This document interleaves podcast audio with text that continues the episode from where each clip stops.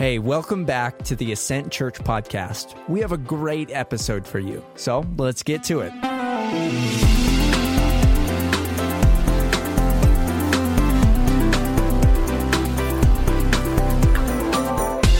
Amen. Hey, clap for that. Somebody started back there. It's scary to be up here. I wish you guys clap for me more often. Yeah! No, I had to ask for it. It's not the same. Come on. You people.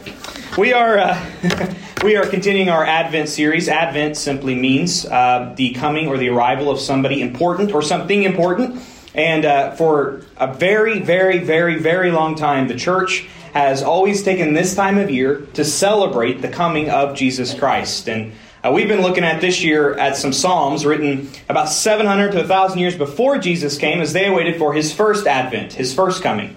And uh, we, as Christians now, we live in this period uh, that theologians call the already but not yet. So we've had the first coming of Jesus, and that accomplished so much. But we also await the second coming of Jesus. Uh, one of the things I love about the church calendar is uh, in the church calendar, the new year is actually the last week of November or the first week of December, which is this interesting place to be. It's the new year, but it's not actually the new year yet. And the reason they do that is because that's where we are as Christians. The new is here, but the new is not all the way here. Jesus is ruling and reigning, but there's still death and sickness and all the things we hate about this world. And as we jump into Psalm 100, we're looking today at joy. We're looking at the joy we find in Christ. When joy is, uh, when Jesus rather is uh, pronounced to the world, joy is to come with him. And yet, a lot of us probably struggle with feeling joy. Now, as we talk about joy, there's several different types of joy. Uh, we feel all of these, whether you're a Christian or not a Christian, you probably feel these types of joys. Uh, the difference between the Christian and the non Christian is what our joy is rooted in. Uh, so the different types are number one, there's the feel good kind of joy. Uh, it's it's Hallmark movie season, uh, and you know I used to think Hallmark was from hell.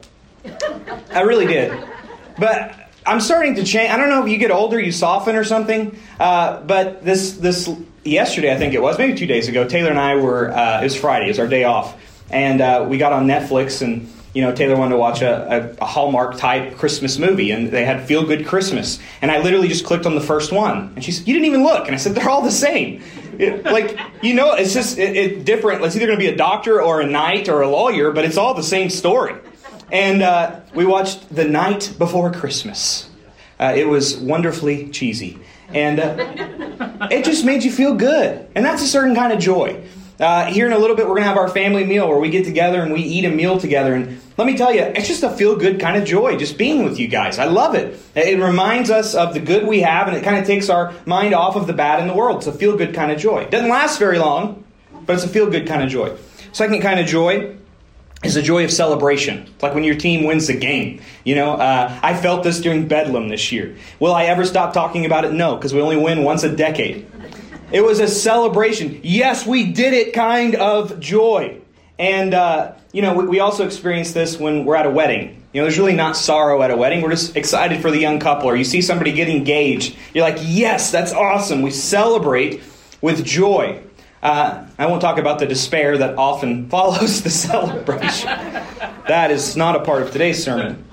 And then the, the final type, probably the deepest kind of joy, uh, would be what I would call like a, a solemn joy. This is the kind of joy we experience at a funeral of somebody we loved, of somebody who lived a good and full life. You know, there's something about it that is obviously sad because we've lost one we love, but there's also this joy or this gladness that is in our hearts. We're glad that we got to know them. We're glad that they lived as long as they did. We're glad for some of us, you know, that they're not suffering anymore. There's this, this kind of weird joy that comes with it, and it's a very deep kind of joy that is accompanied with tears often. And for the Christian, that is the kind of joy we experience most of the time. Like, I would like to tell you that it's mostly feel good or celebration. Those moments are great, they're the mountaintops. But the life of a Christian is, is honestly this solemn kind of joy. And what separates the Christian from the non Christian is, is we ought to never feel cynical. We ought to never feel despair. Despair is without hope. But we do often, looking at the brokenness in our life and the brokenness in the world, look at the world with a solemn joy. And honestly, the biggest difference between those of you who call yourselves Christians, trusting in Jesus, and those of you who are not trusting in Jesus, is what the joy is rooted in. And for those of us who are Jesus followers, our joy is rooted not in our circumstances.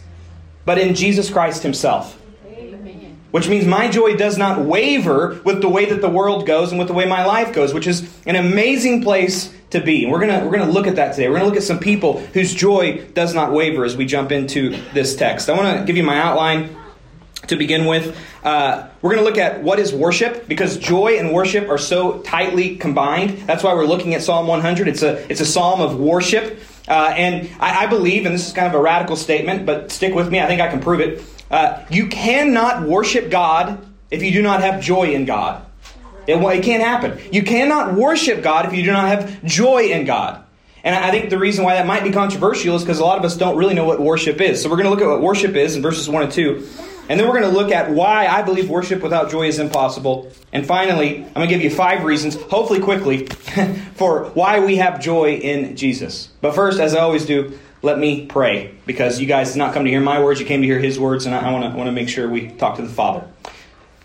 Father, we love you. God, we're, we're thankful for uh, all of the things you've brought to us in Jesus Christ, as we've already looked at the hope that we have in Jesus, the peace we have in Jesus. Lord, I pray today as we look at the joy that we have in Jesus, you would stir the hearts of some of your people here today who are tired. God, who maybe are feeling despair, maybe are feeling cynical because they've kind of taken their eyes off of you. Lord, I pray that we could squarely put our eyes back on you and remember the source of our joy is not our circumstances, but our Savior. God, I pray maybe for the first time today somebody would, would see you not as an abstract idea to believe in, but as a person to enjoy to have a joy that is unshakable. That we might all leave here today and say, for us to live is Christ and to die is gain. God, I need you as I preach your word today. I pray that you would blow anything I say that is untrue away, like chaff in the wind, and I pray that anything that is true would be highlighted in the minds and the hearts of my listeners. God, I love you and I praise you. Amen. Before we look at this, I do want to make a, a quick note on uh, mental health. Uh, because when I talk about joy, uh, it's it's easy, I think, for some of you to feel convicted or guilty when it's not really your fault.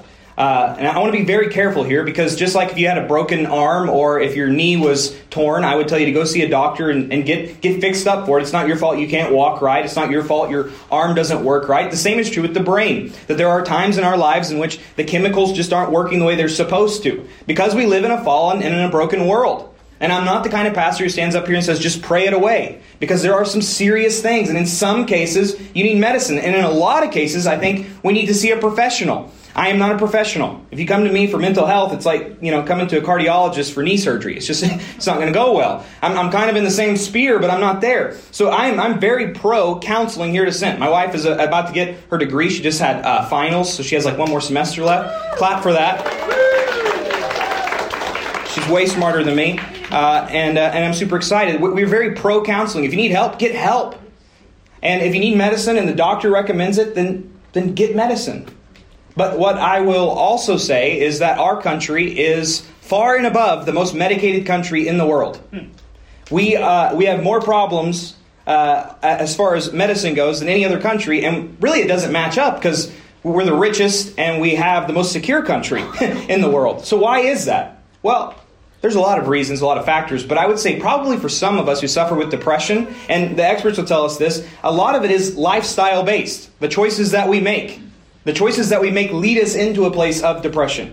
Now, that's not true for everybody. I want to be very careful. I'm, I'm on thin ice here. Uh, but my prayer is that those of you who are using it as a crutch would hear this from God and that you would start making choices that will lead you to joy. And my biggest fear is that those of you who really need to get help won't get help because you're trying to trying to willpower and man your way through it or woman your way through it. And I want to say to you, there's no shame in getting help for the places that you need help. So, with that out of the way, let's jump in. I'm going to answer what is worship, and we're going to look at verses 1 and 2. It's a psalm of thanksgiving. Verse 1 says, Let the whole earth shout triumphantly to the Lord. Uh, Serve the Lord with gladness. Come before him with joyful songs. And in verse 1, where it says, Let the whole earth shout triumphantly to the Lord, we see the already but not yet. Uh, right now, this is kind of a cool thought. Right now, all over the world, there are people preaching the same gospel message of Jesus Christ. They're all saying he is the Lord. A, a, Jewish Messiah. There's no reason why I should be preaching about joy in a Jewish Messiah, except for the fact that he proved himself to be God, that he died and he rose again. And it's really cool to think about. As we were singing those songs just a few minutes ago, there was people on the other side of the world in a different culture, in a different language, also singing to the same King Jesus. And surely today, of the millions of Christians, there is another church service preaching on Psalm 100. I think that's really cool. That all over the world there are people who call King Jesus their king. But there's still those who deny him. And we await the day in which he comes back. And this psalm, this might be a worship psalm we sing together in the new kingdom. As uh, the Apostle Paul tells us in Philippians 2 10 and 11, that there will be a day in which every knee, not some of the knees, every knee will bow to King Jesus. Either bow now or you bow later, but every knee is going to bow and see him as the king of this universe. Now, verse 2 is where we get into worship.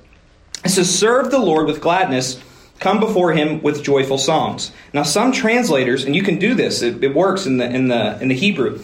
Some translators will take the word serve and they'll use the word worship. Because in the Bible, the word serve and the word worship are synonymous. Uh, so, what we often do is we conflate worship and praise. Uh, like what we just did, we sang. Uh, some people will say that's the worship and praise portion of the service. And now Blake's up there, he's going to talk a little bit, and then we'll worship some more. When in reality, they're not the same thing. When we sing, we should always be worshiping. But singing is not all that worshiping is. Worshiping is obeying and serving God. It's opening my life up to Him and saying, God, whatever you want, and obeying Him. So I, uh, Romans 12.1 says that our true worship is that we are a living sacrifice. I die to myself. God, whatever you want, you get it. Uh, a great example of this in the Bible is Isaiah chapter 6. Isaiah gets to stand in the throne room of God, and he's, he's shook with silence because of the magnitude and the amazingness of God. And the first words out of his mouth, the words of worship that Isaiah says are, Here I am, Lord, send me. He didn't even know where he's going. God hadn't even told him what it is. He said, But send me. The answer is yes. Now, what do you want me to do? This is worship. That, that's why, yes, Singing is worship, but forgiving the person you've been holding a grudge against is worship also. You know, writing a big check towards a mission when God has called you to do it, that's worship. Loving your wife is worship. Loving your husband is worship. Being kind to your children is worship. Getting help for an addiction when you need it is worship. It's all worship. When I serve the Lord and I obey Him. Now, you might say, Blake, but that's difficult. you know, I'd rather just sing songs. Uh, I, I, like doing that a lot better. You know, it's, it's, it's really easy for me to sing Waymaker and have tears coming down my face. But then I have to go home and actually be kind to my wife. And you're telling me that's worship? I'm telling you that's, that's actually the worship that God's after. Is that living sacrifice thing. And this is why, number two, I say that worship without joy is impossible. You won't do that if you don't have joy motivating you. You won't do that if you don't have some kind of joy in Jesus Christ. And I, I think I've been guilty of this uh, and I think the church is often guilty of this, is we don't tell you this up front. You know, like we, we give you the pitch for follow Jesus, we tell you all the good things. And there's a lot of good things. But there's also this bit where he says, you know, you got to bear your own cross. You got to deny yourself. If you want to find uh, what you're looking for, you have to lose yourself. He says it's better to lose the world and keep your soul than the other way around. He says these things, and they're really important things. And we have people who are like, I'm a Christian, and they have no idea what they're getting into. Reminds me of one of my favorite movies. Um, you probably watch more sophisticated movies than I do, but Scooby Doo is. it's a legendary character in my mind. Yes. And uh, one of my favorite Scooby Doo movies, uh, it's, it's like they had the real people, you know, and they, they put them in there on a computer or whatever. It's awesome. And uh, his his little nephew Scrappy is evil, and there's this evil guy, and they need to sacrifice a, a dog, and so they get Scooby, and they tell Scooby he's going to be the sacrifice, and he has no idea what that means. But in the meantime, what they're doing is they're feeding him grapes and they're giving him food, they're fattening him up, and and then they carry him in on a throne into the sacrifice place, and he sees Shaggy, and he says, "Shaggy, look, I'm a rice." And then Shaggy explains to him what a sacrifice is, and he's like, I'm out of here. and uh, that's, that's how my mind works when I read the Bible. That's what I thought of. As, as I was thinking through this text, that's what so many of us are. Like, Look, this is awesome. Die to yourself, bear your cross. I want you to know that to be a Christian means your true worship is to be a living sacrifice to King Jesus. One pastor said, The problem with living sacrifices is they're often trying to crawl off the altar and that's so true in my own life, right? It hurts sometimes to follow Jesus. So why would I do it? Because of the joy that is set before me. Because of the joy I have in Jesus Christ. Friends, we have to look no further than our Savior himself to see this play out. Uh, we often think of Jesus as God, and he is God, but what you need to understand is when he came to earth, he laid down those privileges. He was fully human. He showed us what it looked like. Not only he, he not only showed us what God was like, but he also showed us what it looks like to be fully human. And before he went to the cross in the Garden of Gethsemane, he, he asked God to take away the suffering from him. He didn't want to suffer, just like you don't want to suffer. But then he says, God, not my will, your will, which is what it means to be a living sacrifice. And then in Hebrews, it tells us why Jesus was willing to bear the cross. Which, by the way, I don't care what suffering you have going on in your life, it exceeds it by a hundred. The God of this universe bearing the sin and the shame of the world, dying a humiliating death. Hebrews 12 1 tells us why he was willing to bear it. It says, Therefore, since we also have such a large cloud of witnesses surrounding us, let us lay aside every hindrance and the sin that so easily ensnares us. Let us run with endurance the race that lies before us, keeping our eyes on Jesus, the source of our joy. Got to keep our eyes on Him or we won't do it. The pioneer and the perfecter of our faith. For the joy that lay before Him, He endured the cross, despising the shame, and sat down at the right hand of the throne of God. When you get this, you'll be an unstoppable worshiper of God. And we all should look a little bit crazy to the world. Why would you give away all of your money? Why would you forgive that person? Why would you why would you sell everything and move across the country to plant a church or to go on a mission? Why would you do that? For the joy that is set before me. Some of the early Christians are the best examples of this. There's a story of a guy named Polycarp. He's one of the church fathers. And uh, he's 86 years old, and the, the Roman Empire was going to kill him. And they didn't want to kill him. He's 86 years old. And but he had to give something to Caesar. They said, "Can you just can you you could say Jesus is king, but can you just one time say Caesar is king, and then we won't have to kill you?" And here's what Polycarp says. This is amazing. All he has to do is say Caesar is king one time, and he's not going to be killed. And Polycarp says, "86 years I have served Christ, and he has never done me any harm. How then could I blaspheme the king who saved me? I bless him for counting me worthy of this day, this hour." that I may be among the martyrs and drink the cup of my Lord Jesus Christ. You don't say that unless you have a joy that is greater than any joy found in this world. Amen. Or the Apostle Peter, who, when uh, he was persecuted and they killed him, they were going to crucify him. And he said, I am not worthy to be crucified like my Savior, so please crucify me upside down. Why? For the joy set before him, for the joy that he had in Jesus. You won't worship if you don't have a delight in God, a delight in Jesus.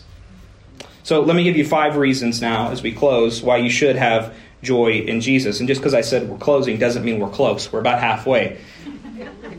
if you're the kind of person that times preachers, that is. Uh, verses 3 through 5, I'll read them and then we'll, we'll look at the five reasons we find in them. Verse 3 says, Acknowledge that the Lord is God. He made us, we are His. And some translations here say, and not our own. And that's, that's a fine translation. Just take it from different transcripts. His people, the sheep of his pasture. Enter his gates with thanksgiving and his courts with praise. Give thanks to him and bless his name. For the Lord is good. His faithful love endures forever. His faithfulness through all generations. So, why do we have joy in Jesus? Well, number one, he has revealed God to us. Uh, verse 3 says, Acknowledge that the Lord is God. What you might not know is that uh, in, in the scriptures, there's actually a lot of different names for God. Uh, in English, we kind of just limit it down to God, but there's a lot of different names for Him. Uh, one of the names for God in the Old Testament is Adonai, which we translate Lord usually. What's interesting here is, is it says, acknowledge that the Lord is God, acknowledge that Adonai is God. What's interesting about it is in the New Testament, we find out that Jesus is called Adonai, that He is God that we acknowledge as Christians, one of the, the, actually, I would say the foundation of being a Christian is acknowledging that Jesus is God, that all of truth has manifested itself in Jesus. This should be reason for joy for us. That God would make himself known, that the painter would step into the painting. How amazing is that? The God of this universe would take on flesh. You guys don't look all that amazed, but I've got four more reasons. I'll get you. Number two uh, is that He has made us. And then in parentheses, I put again. it, it, says, He made us, we are His. So, in a sense, even if you're not a Christian, uh, the Bible will tell us that uh, Jesus was there at the creation of the world, that everything is created and sustained through Him, that you've been knitted in your mother's womb by Jesus. He made you. That should be reason for joy in and of itself. But as Christians, we have yet another reason for rejoicing because in 2 Corinthians it tells us that we've been made again. We've been born again. Meaning I have a new status and a new family. My new status is this I'm a son of God. I don't know who your dad is, but mine's cooler. You're a daughter of God. Did you deserve it? No. It was given to you through Jesus. He is the only rightful Son of God, and yet through His blood, we were adopted into the family of God, which is the second part. We have a new family. Uh, Jesus' family comes to him in the Gospel of Mark, and they're trying to get him to stop preaching because people are trying to kill him. And so they're like, Jesus, come home with us. And, and Jesus like disowns his, his physical blood family. He says, uh, he says, Who are my, my mother and my brothers and my sisters? But those who do the will of God. In other words, we've been given a brand new family, which is why I love our family meal. Part of what we do there is enjoying the company of one another. And by the way, how great is it that our family expands? Your humanly family, you know, the, the core nucleus of it is not really all that big, and you don't even like some of them, to be honest. Uh, but you have to be with them because they're your family. Well, the same is kind of true in the church. There's some people we have to be with because they're family. But we have such a great family. And friends, if you are a part of this family, you need to act like their family. In other words, when you have problems, you ought to reach out and ask for help. When you need financial assistance, you ought to come to your family and ask for that financial assistance. Why? Because we are a family. This is what we do. And it's reason for rejoicing in Jesus. Number three is He is our shepherd. It says that we are His people, the sheep of His pasture. And for any Israelite reading the Psalms, it would bring them back to Psalm 23. Uh, and it should bring our mind back to Psalm 23 also. Psalm 23 is, is a funeral text. I often hear it. Uh, but really, it's, it's a psalm for the living much more so than the dead. Uh, because Psalm 23 is how life works for us. Psalm 23 is structured in a very um, important way. It starts by uh, calm and still waters, uh, and then you go through the valley. The shepherd leads you through the valley, not around the valley, not under the valley, not over the valley, but through the valley. And on the other side of the valley is when we're at the table of the Lord and our enemies are under our feet. But you don't get there without going through the valley. There's no other way. Or Jesus would come and he'd modernize this for his time. You don't get there except for by going through the cross. Our shepherd will lead us through the valley. Here's why that brings me joy as a Christian because it gives purpose to my pain, it gives meaning to my suffering. Because I know that my life is not a coincidence. You know, it might look like a coincidence when I lose my job or I get a bad diagnosis. It might look like a coincidence when somebody I love dies or leaves. But it's not a coincidence. God knew it was going to happen, and God wasn't surprised. God's not in heaven going, oh, goodness, I didn't see that coming. Sorry, Blake. No, he knew it. He didn't cause it, but he will use it. And the Bible tells me he will use it for my good and for his ultimate glory. And as a Christian, I can believe that.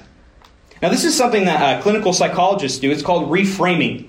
Uh, you, you, reframe a situation. If you if you struggle with something and you go to a psychologist, what they might do is is they'll do this thing called reframing, where they'll help you see it in a new light, so that it changes the way you view uh, what is going on in your life. Because honestly, for a lot of us, the problem is not actually the problem; it's the way we see the problem. This is why you see people who have like lost their arms and legs and they're really joyful. And you see other people who have all the money in the world, everything that you want, and they're miserable. Why? Well, because it's their perspective on the situation that causes it. Uh, this is a, definition. Uh, my wife, I could probably have her come up here and explain it because she's the one getting the degree in this. But cognitive reframing, here's the definition. Uh, it says is a technique used to shift your mindset so you're able to look at a situation, person, or relationship from a slightly different perspective. The essential idea behind reframing is that the frame through which a person sees a situation determines their point of view. When that frame is shifted, the meaning changes, and thinking and behavior often changes along with it. Now, they thought they made that up, but they didn't make, they didn't make that up. Uh, that's been a huge theme in Christian thought for a very long time. Uh, in fact, one of my favorite books, you all should read it, Every single one of you. It's a really short book, it's a really old book. It's called Practicing the Presence by a guy named Brother Lawrence. He was a, he's a really lowly guy, and uh, yet he what, he was a dishwasher. And what he would do is he would constantly bring his mind back to the presence of God. And his his faith will strengthen your faith. He will make you feel like a worm. I try to read it at least once a year because I am amazed by this guy. Really short book. You ought to read it. If you want me to buy it for you, I'll buy it for you because I believe it's that good. But here's what he says about the difficulties of life. He says the difficulties of life do not have to be unbearable. It is the way we look at them through faith or unbelief. That's what makes them so. We must be convinced that our Father is full of love for us, that He's a good shepherd, and that He only permits trials to come our way for our own good. Let us occupy ourselves entirely in knowing God. The more we know Him, the more we will desire to know Him. As love increases with knowledge, the more we know God, the more we will truly love Him.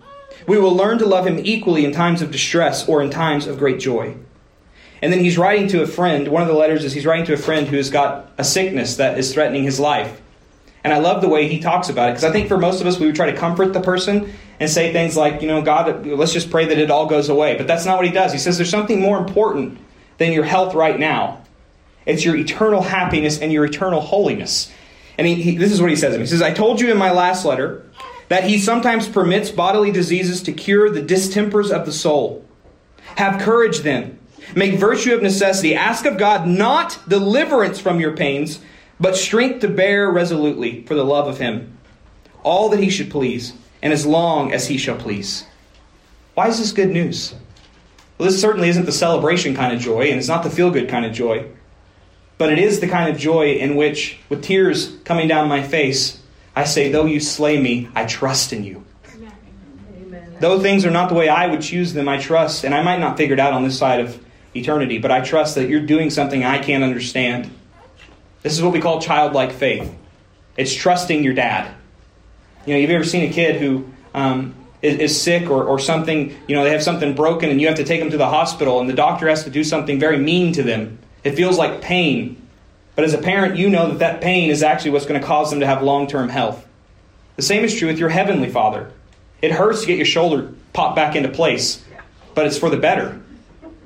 And it hurts to get your soul popped back into place in some ways, and sometimes you're going to have to suffer and go through pain because that's the only way. You can't go around, you can't go under, you can't go over the valley, you got to go through the valley. And all we can look to in those moments is that our shepherd is a good shepherd and that he went through it with us. All right, number four. He's made a way for us to sit at God's table. Uh, verse 4 says, Enter his gates with thanksgiving and his courts with praise. Give thanks to him and bless his name. This is temple language, saying when you come to the temple, the gates uh, and the courts, do so with praise and thanksgiving. Why? Because it's a miracle that they're even there. The temple is the place where God meets with man. When you realize how holy and great God is, and how insignificant and small you are, it's amazing He would make any way for us to meet with Him. It'd be like if the President of the United States invited you into the Oval Office. Now, I know some of you guys would talk a big game, and you'd say, you know, if I got in there, I'd tell him what I thought about the country. Uh, I'm not trying to call anybody out. But uh, I think, I, this is what I think. I know it would be true for me, even if I disagree with the man completely on everything because I was standing in the Oval Office talking to the man who maybe I disagreed with, I think I would respect the office enough to be amazed and I'd get tongue tied. I, I, don't think I would know what to say. I would just be glad that I was there. In fact, there's examples of even United States senators. They say you walk into the Oval Office and it's, it's like disorienting. You come in there with a plan and you walk out and you don't even know what you said. Okay, times that by, I don't know, a trillion. And that's what it would be like to be standing in the courts of God. It always cracks me up when some of you say to me, I got some questions for God when I get there. You're just going to try to make sure the flesh doesn't melt off of your skull, okay? You're not going to have any questions. You're going to be like Isaiah, Here I am, send me. That's, that's all we have. Well, in Hebrews, we find that it's actually even greater for Christians. Because Jesus made a way for us to have the most intimate of relationships with God. See, when Jesus died on the cross, it says that the temple curtain tore. Uh, and what that signified is that the, the, temple is what kept the people from the Holy of Holies. Nobody was allowed to go into the Holy of Holies, the center of the temple. That's where God's presence was most thick. Uh, the only person allowed to go in there was the great high priest. He would go in once a year. They would tie uh, a bell to his leg so that if it stopped ringing, they would know that he died in the presence of God. And they put a rope on him so they could pull him out of the Holy of Holies if he had died. He had to like purify himself, get all the sin off of him, and then go in there and hope to God that the presence of this holy, life giving God would not kill him. Jesus said when he died, that temple curtain tore. You and I have access to the Holy of Holies. When we pray, we are walking into the throne room of God. I think if we realized how special that was, a lot of us would pray differently. A lot of us would be a lot more grateful that we get to talk to God, that we get to walk into the throne room of God. Jesus made that way for you. And you don't walk in as a visitor or a guest. Again, you walk in as a son or a daughter. See, this brings you great joy if you look at it like Brother Lawrence does. I'm going to read another quote from him. He says, I regard myself as the most wretched of all men, stinking and covered with sores, and as one who has committed all sorts of crimes against his King Jesus. Overcome by remorse, I confess all my wickedness to him, ask his pardon, and abandon myself entirely to him, to do with as he will.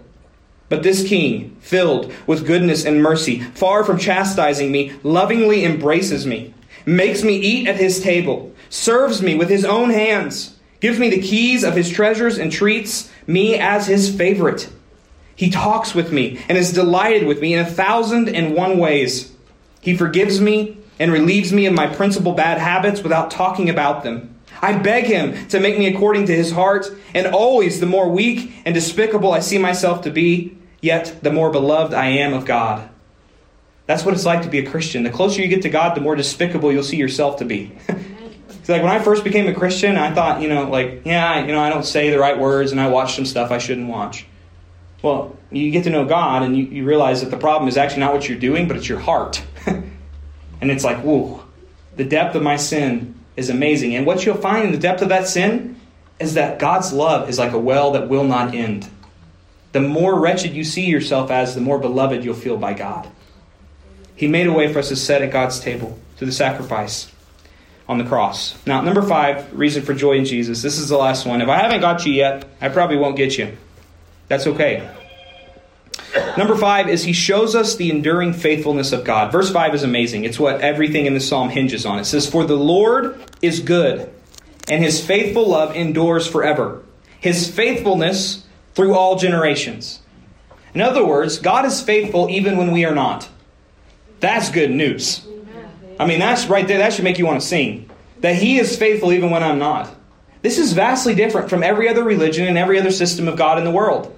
Uh, James Boice says this He says, The gods of the heathen were not good. They were selfish and capricious. You could never know when they might turn against you and do harm. Not so our God. The God of the Bible is and has always been good.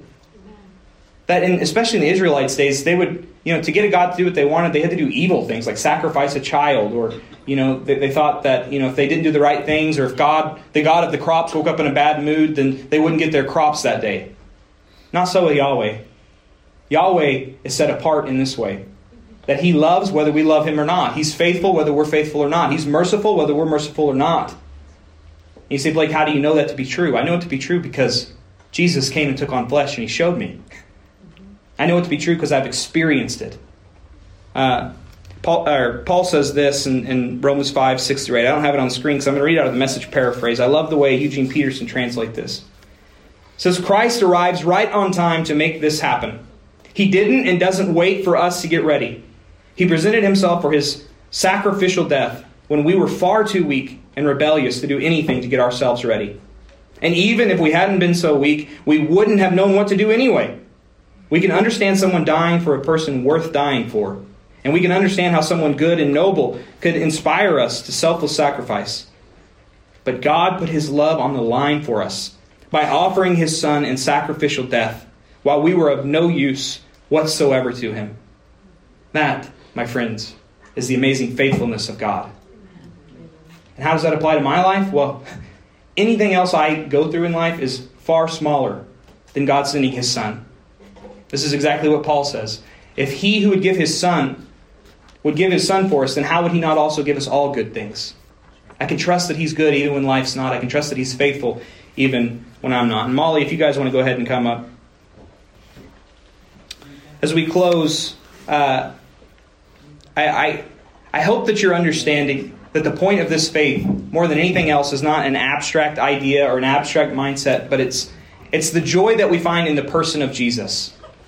Because when you find joy in a person, you're willing to sacrifice for them. I was thinking about this. Uh, Taylor and I, uh, in January, will celebrate eight years together. Yeah, that's amazing. Thank you. You're popping for Taylor right now because that's a miracle, you know, like the temple. Um, and, uh, you know, I thought back to really our, our younger days when we were first dating, and just, I was insane, the things I did. You know, like I, I would drive hours to see her for 30 minutes and then turn around and drive hours back. you know, I spent money I didn't have. I, I did all sorts of things for her, and you didn't have to, you didn't have to force me to do it. Like there was nobody saying, Blake, you, you, you need to do this. I did it out of joy because I loved her. And I think just like in marriage, we can get this way with Jesus where we forget that joy that we once had. You know, now sometimes she asks me to take out the trash, and I'm like, ah, don't know if I can do that. And I used to drive hours for 30 minutes because we forget the joy that we once had. And so, my prayer today is that some of you maybe would see Jesus for who he is for the first time and have joy in him. But my, my secondary prayer is that you would remember what you have in him. And, and maybe this is a little marriage advice too. Take out the trash when you get home. Remember the joy you have in your spouse. But I want you to remember the joy that you have in Jesus Christ because he's worth it. And without joy, you'll never be able to worship and serve him. Let me pray for you. Father, thank you that you sent your Son, and along with him, you sent joy. God, I pray that we would be people who would not fear, who would not lose hope, God, but that we would be people who, because of your goodness, we would place our joy in you, regardless of what our circumstances are saying. God, that we wouldn't we wouldn't fear the storm because we have the one who can calm the storm in the boat with us. Jesus, I love you. I praise you and I pray today, God, that eyes have been opened, that hearts have been opened to your love. God, and as we know you more, it's impossible for us not to love you more. And as we love you more, it's impossible for us not to experience your joy more. Right now, friends, take about 20 seconds and ask the Holy Spirit, what are you saying to me through this message?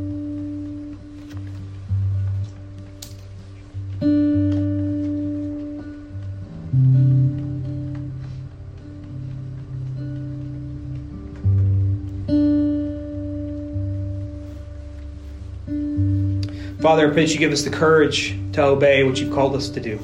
It's in your name I pray. Amen. Friends, let's stand to our feet and praise this King. Luke 2, chapter 10 and 11 says, But the angel said to them, Don't be afraid, for look, I proclaim to you good news of great joy that will be for all people. Today in the city of David, a Savior was born for you, who is the Messiah, the Lord. Let's worship.